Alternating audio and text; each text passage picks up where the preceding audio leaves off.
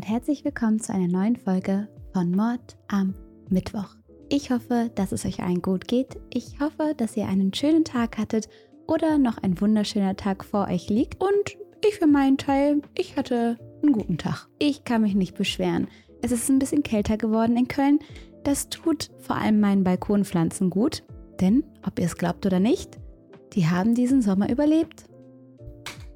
Wahnsinn, oder? Die haben nicht nur mich, sondern auch die Sonne Kölns überlebt. Ich bin sehr stolz darauf und ich erwarte, äh, dass ihr mich dafür total feiert. Das erwarte ich jetzt einfach. Nach all den frechen Pflanzenkommentaren, die ich mir immer anhören musste. Gebt mir meine Props. Ansonsten könnt ihr mir gerne auch ein Abo und ein Like dalassen. Wir sind auf dem Weg zu 400.000.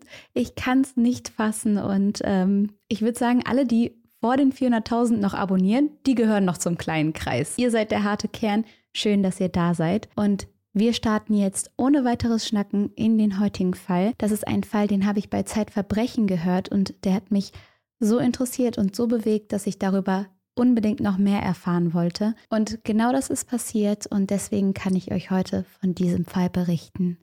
Es geht um Sabine H.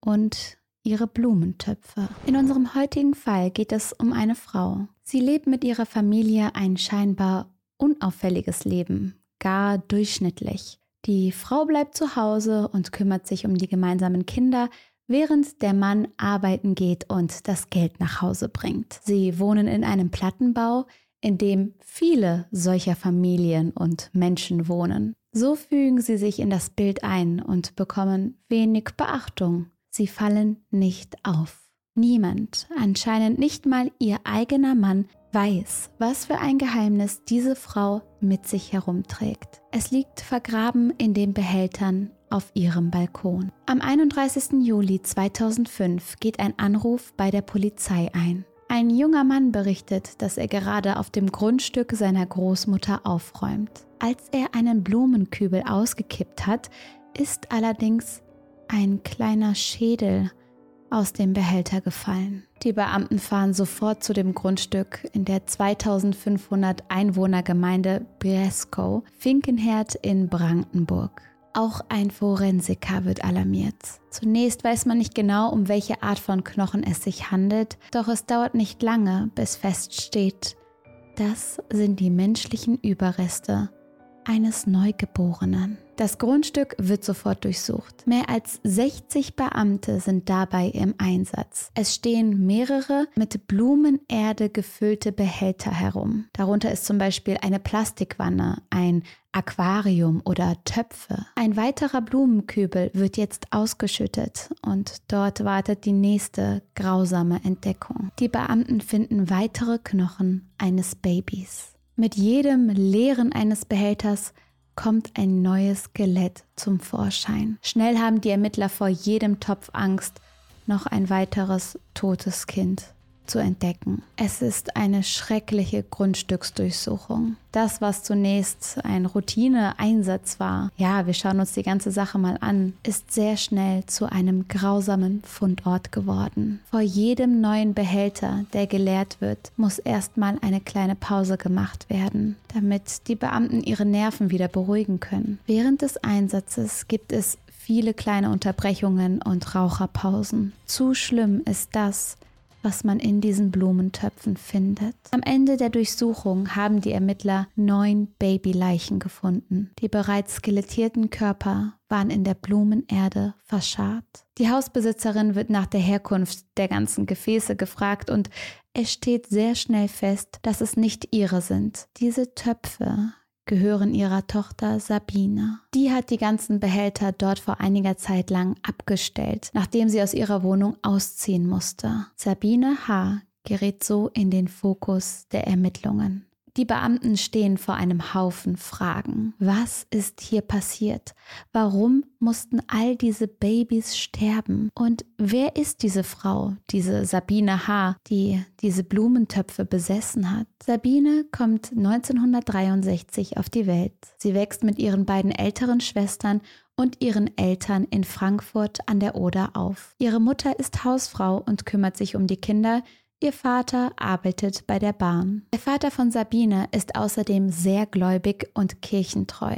Das spielt in seinem und somit auch im Alltag der ganzen Familie eine große Rolle. Da Sabine die kleine Nachzüglerin ist, das Nesthäkchen, und mit Abstand die jüngste ist es oft eher so, als wäre sie ein Einzelkind. Ihre Geschwister sind schon viel zu groß, um viel mit ihr zu spielen. Sabine ist ein überdurchschnittlich intelligentes Mädchen. Sie hat keinerlei Probleme in der Schule und kann sich auch sonst überall gut anpassen und direkt mitmachen. Sie versteht Zusammenhänge sehr schnell und kommt gut im Unterricht mit. Das Verhältnis zu ihren Eltern ist aber nicht so einfach. Sie zeigen kein wirkliches Interesse an Sabines Leben. Es findet einfach kein richtiger Austausch zwischen ihnen statt, weder negativ noch positiv. Konflikte werden nicht offen besprochen, sondern ignoriert, unter den Teppich gekehrt und Probleme werden ebenso hingenommen, anstatt dass man versucht, sie zu lösen. Besonders Sabines Mutter geht Auseinandersetzungen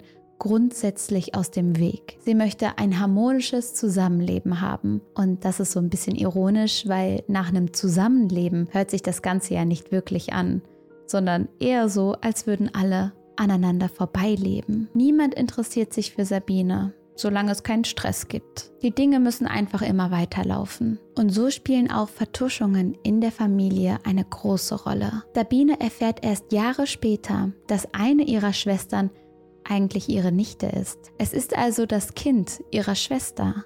Diese besagte Schwester wurde sehr jung schwanger und um das zu vertuschen, leben Mutter und Tochter quasi wie Schwestern zusammen. Kommunikation ist in Sabines Familie also ein sehr schweres Thema. Es ist klar, dass sowas für ein Kind belastend sein kann. Wie soll ein Kind das lernen, wenn nicht von den eigenen Eltern? Trotzdem macht Sabine einen guten Abschluss und hat auch die Möglichkeit zu studieren. Sie hat aber das Gefühl, als würden ihre Eltern das nicht wollen, als würden sie nicht wollen, dass sie ihr Abitur macht und dann zur Uni geht. Offen gesagt wurde das zwar nie, weil nie etwas in der Familie offen gesagt wird, aber sie spürt es einfach. Sabine entscheidet sich dann für eine Fachschulausbildung zur Zahnarzthelferin. Als sie die Ausbildung beginnt, ist sie 17 Jahre alt und eine zierliche junge Frau mit schwarzen Haaren. In dieser Zeit lernt sie ihren Freund Oliver auf einem Maifest kennen. Oliver absolviert gerade eine Grundausbildung zum Soldat und irgendwie kommen die beiden verdammt schnell zusammen. Das Zusammensein mit Oliver hat aber Parallelen zu Sabines Elternhaus. Genauso wie ihre Eltern ist auch Oliver kein Mann der großen Worte, wenn nicht sogar komplett wortkarg. Eine gute und offene Kommunikation gibt es zwischen dem Pärchen nicht. Und das muss so unfassbar bedrückend sein, weil wir alle kennen das, wenn uns was belastet, wenn wir Themen haben, die wir loswerden wollen, die wir besprechen wollen. Und der Gedanke daran, dass man das dann mit seinem engsten Umfeld nie machen kann, der ist absolut grauenvoll. Gerade für mich. Ich bin jemand, ich könnte den ganzen Tag quatschen. Und wenn ich meine Themen nicht bei meinen Liebsten auf den Tisch legen könnte und mit denen darüber reden könnte und mit allem alleine wäre, puh, das stelle ich mir sehr bedrückend vor. Sabine aber war das ja schon gewohnt. Und es dauert nicht lange, da wird sie schwanger. Die große Freude über die Nachricht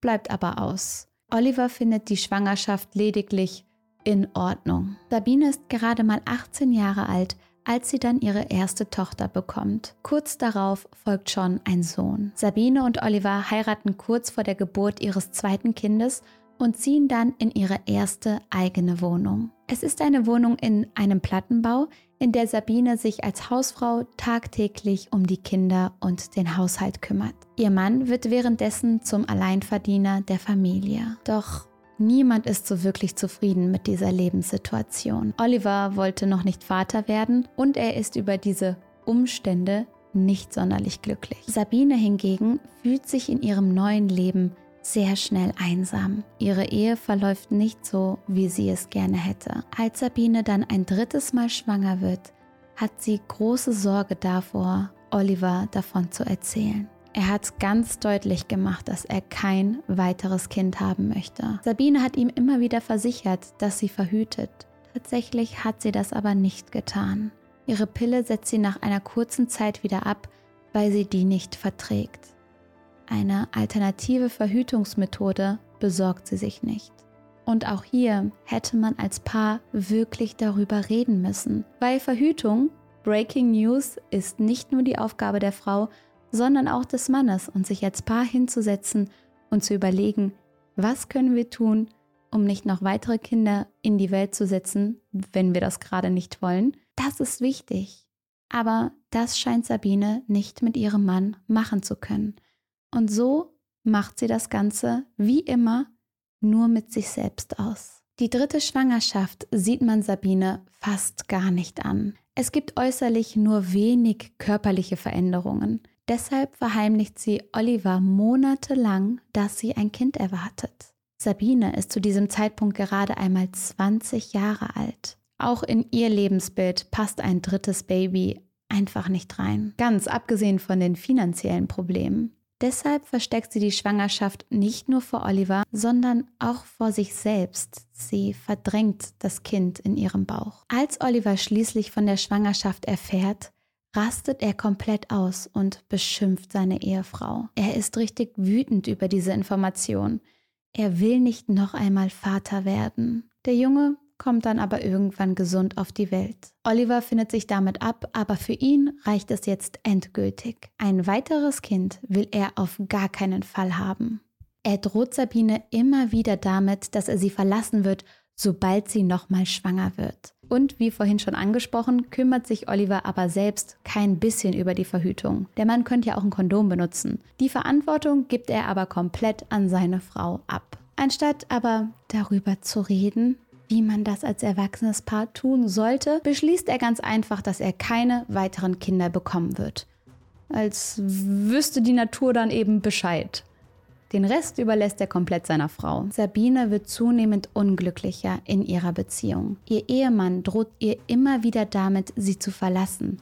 Und er schlägt sie regelmäßig. Dass zu Hause auch noch drei kleine Kinder rumrennen, das macht die ganze Situation nicht einfacher. Also greift Sabine immer häufiger zur Flasche. Ihr müsst euch vor Augen halten, sie ist da gerade mal Anfang 20, jünger als ich. Am Anfang trinkt Sabine nur heimlich in der Küche, während ihr Mann vor dem Fernseher sitzt. Doch sie entwickelt sehr schnell ein offensichtliches Alkoholproblem. Es vergeht bald kein Tag mehr, an dem sie nichts trinkt. Eines Nachts im Jahr 1988 wacht Sabine auf. Sie muss auf die Toilette und schleicht sich ins Bad.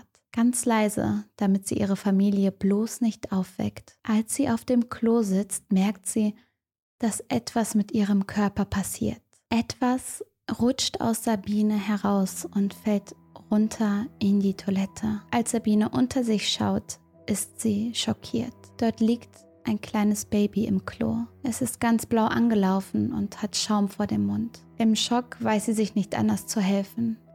Sie wickelt das Neugeborene in ein Handtuch. Dann holt sie sich Schnaps und trinkt die ganze Flasche leer. Währenddessen überlegt sie verzweifelt, was sie jetzt tun soll. Nach dem letzten Schluck nimmt sie das Kind, läuft hinaus auf den Balkon und vergräbt es in einem Blumentopf. Genauer gesagt in einem mit Erde gefüllten Aquarium, das sie zu einem Blumentopf ummontiert hat. Anschließend verwischt sie die Spuren. Sie macht alles sauber im Badezimmer und träumt auf. So als wäre nie etwas passiert. Und dann legt sie sich schlafen. Ob das Kind jemals geatmet hat, Daran kann sie sich später nicht mehr erinnern. Das ist das erste Baby, das von Sabine auf dem Balkon verscharrt wird. Sie ist zu dem Zeitpunkt 25 Jahre alt und will nach eigenen Angaben erst im siebten Monat bemerkt haben, dass sie schwanger ist. Wie bei ihrer letzten Schwangerschaft sieht man ihr körperlich fast gar nichts an. Deshalb beschließt Sabine, es einfach zu ignorieren. Sie erzählt niemandem von der Schwangerschaft geht zu keinen Ärzten, hat keine Freunde, mit denen sie darüber reden kann. Ja, nicht mal die Wehen möchte sie verspürt haben. Vielleicht, weil sie das alles so doll verdrängt hat. Nach dieser Nacht hat Sabine eine riesige Angst davor, dass jemand von dieser schrecklichen Tat erfährt. Sie versucht sich nichts anmerken zu lassen und ihren Alltag so normal wie möglich weiterzuleben. Auch wenn die Ehe kaputt ist zwischen ihr und Oliver, bleibt Sabine bei ihm. Über die vierte Schwangerschaft reden die beiden nie. Überhaupt will Oliver gar nichts mitbekommen haben von all dem. Eine Zeit lang kann Sabine ihre Tat verdrängen. Doch vier Jahre nach ihrer letzten Geburt wird sie wieder schwanger. Auch diesmal überkommt Sabine absolute Panik. Oliver hat ja in den vergangenen Jahren immer wieder klar gemacht, dass ein weiteres Kind für ihn nicht in Frage kommt. Also verheimlicht Sabine ihre Schwangerschaft schon wieder. Wieder soll Oliver nichts davon mitbekommen haben. Ich frage mich ehrlich gesagt, ob das überhaupt möglich ist wenn man zusammen lebt, wenn man zusammen schläft, eine ganze Schwangerschaft über neun Monate zu vertuschen? Selbst wenn die Schwangerschaft nicht extrem sichtbar ist, muss das einem Partner doch auffallen. Er behauptet aber nein, es sei ihm nie aufgefallen. Vielleicht wollte er es aber auch nicht mitbekommen, genauso wie Sabine ihre Schwangerschaft auch verdrängt hat. Anderen Personen fällt es aber auf. Zum Zeitpunkt ihrer mittlerweile fünften Schwangerschaft arbeitet Sabine gerade bei einem Dentalvertrieb. Dort werden kieferorthopädische Produkte angeboten und ihre Chefin spricht sie eines Tages darauf an, dass sie ja schwanger ist. Sabine streitet das ab und versichert, dass sie es nicht sei. Zwei Wochen später ist der Bauch plötzlich verschwunden. Ihre Chefin zweifelt ein bisschen an ihrer Wahrnehmung und denkt, dass sie sich das Ganze wohl irgendwie eingebildet hat. Die Rede ist hier wirklich davon, dass Sabine an einem Tag hochschwanger ausgesehen hat und am nächsten Tag plötzlich gar keinen Bauch mehr hatte. Sabine hat sich aber keinen Tag Urlaub genommen, redet danach nicht von Elternzeit und hat in der ganzen Zeit weitergearbeitet. Eine Frau, die gerade entbunden hat, würde ja zu Hause bei ihrem Kind sein. Nicht nur das, das ist ja auch für die Frau einfach super anstrengend, so eine Geburt, was damit alles einhergeht. Man muss sich ausruhen, man muss im Bett liegen bleiben und den eigenen Körper schonen nach so einer Wahnsinnsleistung. Und tatsächlich, Sabines Chefin hatte sich nicht getäuscht. Nur einige Tage vorher war Sabine mit einer Kollegin auf einer Fortbildung in Goslar gewesen. Ihrer Kollegin sagt sie, dass sie mit schweren Unterleibsschmerzen zu kämpfen hat. Tatsächlich bringt Sabine dort in diesem Hotelzimmer ihr fünftes Kind auf die Welt. Es lebt, schreit aber nicht richtig. Es wimmert eher. Lange Zeit überlebt das Neugeborene nicht. Wie genau es stirbt, das weiß man nicht. Man vermutet, dass es vielleicht unterkühlt ist wegen der mangelnden Fürsorge der Mutter. Vielleicht sorgte Sabine aber auch aktiv für den Tod des Babys. Sicher ist das nicht. Sobald das Kind aber tot ist, wickelt sie es mit den blutigen Handtüchern und Bettlaken in ihrem Mantel ein. Das alles verstaut sie dann in ihrer Reisetasche. Als sie und die Kollegin wieder nach Hause fahren, steht diese Tasche im Kofferraum des Wagens. Zu Hause angekommen vergräbt Sabine auch dieses Kind in ihrer Plastikwanne auf dem Balkon. Dann betrinkt sie sich. Die nächsten Tage erscheint sie zur Arbeit, als wäre nie etwas gewesen. Doch auch das wird nicht die letzte Schwangerschaft von Sabine bleiben. Zwischen 1992 und 1998 wird Sabine noch öfter schwanger. Und zwar mindestens siebenmal innerhalb von sieben Jahren. Das heißt, sie ist eigentlich in der ganzen Zeit durchgehend schwanger. Sie hat eine riesige Angst, dass ihre erste Tat entdeckt wird. Vermutlich würden ihr dann die lebenden Kinder weggenommen werden. Und das macht Sabine große Sorgen, denn sie ist den Kindern gegenüber, die sie hat leben lassen, eine gute Mutter und eine fürsorgliche Mutter, eine liebende Mutter. Also fällt ihr kein anderer Weg ein, als alle weiteren Schwangerschaften ebenfalls zu verstecken. Sie hat zum Beispiel große Angst davor, dass ein Arzt bei einer Untersuchung feststellen könnte, wie oft sie bereits entbunden hat. Die Zahl würde ja nicht zu den Kindern passen, die mit ihr lebend in der Wohnung sind. Sabine bekommt alle weiteren Kinder in ihrer Wohnung, mal im Badezimmer, mal im Schlafzimmer aber auch in einem der Kinderzimmer. Nach der Entbindung wickelt sie die Babys in Tücher oder Plastiktüten ein und vergräbt sie dann auch auf dem Balkon. Während ihrer Wehen betrinkt sie sich immer. Teilweise leert sie zwei bis drei Flaschen Schnaps, um den Schmerz zu betäuben. Das führt dazu, dass sie sich an viele Einzelheiten ihrer Taten nicht mehr erinnern kann oder erinnern will. Das schlechte Gewissen nagt über die Jahre an Sabine. Oft setzt sie sich nach draußen auf dem Balkon und spricht mit ihren toten Kindern. Wenn sie da so sitzt, malt sie sich aus, wie ihre Kinder jetzt wohl aussehen würden und wie deren Charakter wäre. Sie fragt sich, was wäre, wenn all ihre Töchter und Söhne um sie herumtollen würden. Sabine schafft es deshalb auch nicht, die Behälter zu entsorgen. Sie möchte ihre Kinder nah bei sich haben. Die Alkoholsucht von Sabine wird über die Jahre schlimmer und schlimmer. Auch Nachbarn sehen sie häufig vollkommen betrunken im Hausflur entlang geistern. 2002 tritt dann das ein, wovor Sabine immer so viel Angst hatte. Ihr Mann trennt sich von ihr. Wegen ihres Alkoholkonsums nimmt er die drei lebenden Kinder mit. Sie wohnt von nun an bei ihrem Vater. Es dauert tatsächlich nicht lange, bis Sabine einen neuen Mann kennenlernt. Auch ihn belügt sie und sagt, dass sie mit einer Spirale verhüten würde. Und es ist wirklich unglaublich, aber Sabine wird wieder schwanger. Das ist mittlerweile ihre mindestens 13. Schwangerschaft.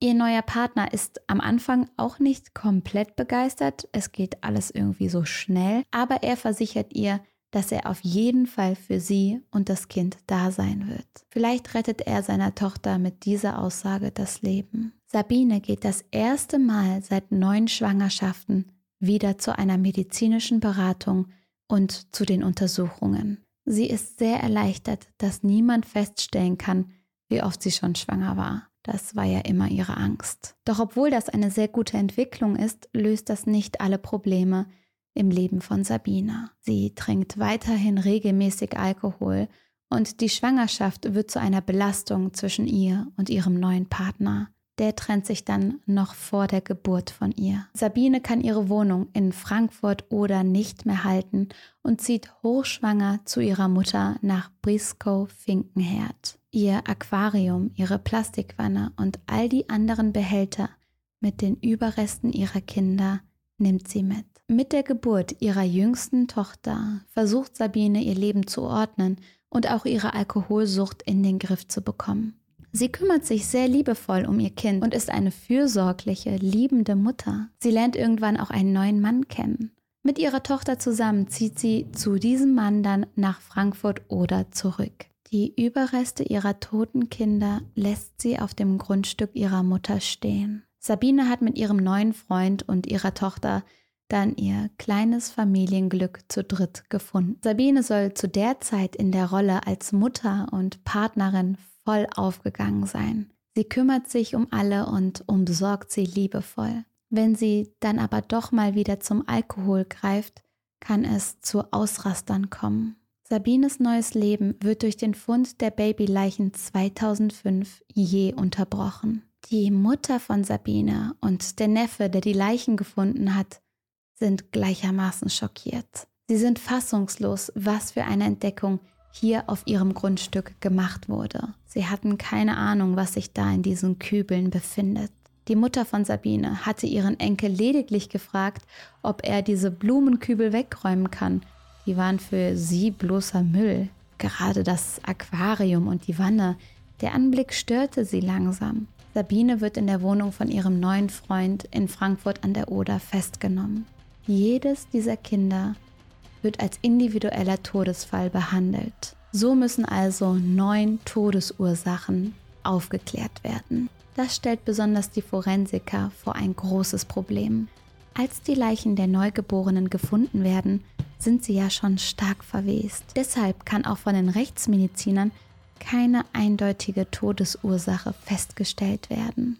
Ob Sabine die Kinder also aktiv getötet hat oder sie durch unterlassene Pflege ihrer Mutter gestorben sind, zum Beispiel an Unterkühlung, das lässt sich nicht genau feststellen. Doch die Kinder sind alle keine Frühchen gewesen, sondern waren vollständig entwickelt. Deshalb gehen die Rechtsmediziner davon aus, dass zumindest bei der Geburt alle Kinder gelebt haben. Dieser Verdacht wird auch dadurch bestätigt, dass Sabine ja gesunde Kinder auf die Welt gebracht hat, die noch am Leben sind. Vor Gericht wird diese Unklarheit dann diskutiert. Die Staatsanwaltschaft beschuldigt Sabine des Mordes ihrer Neugeborenen.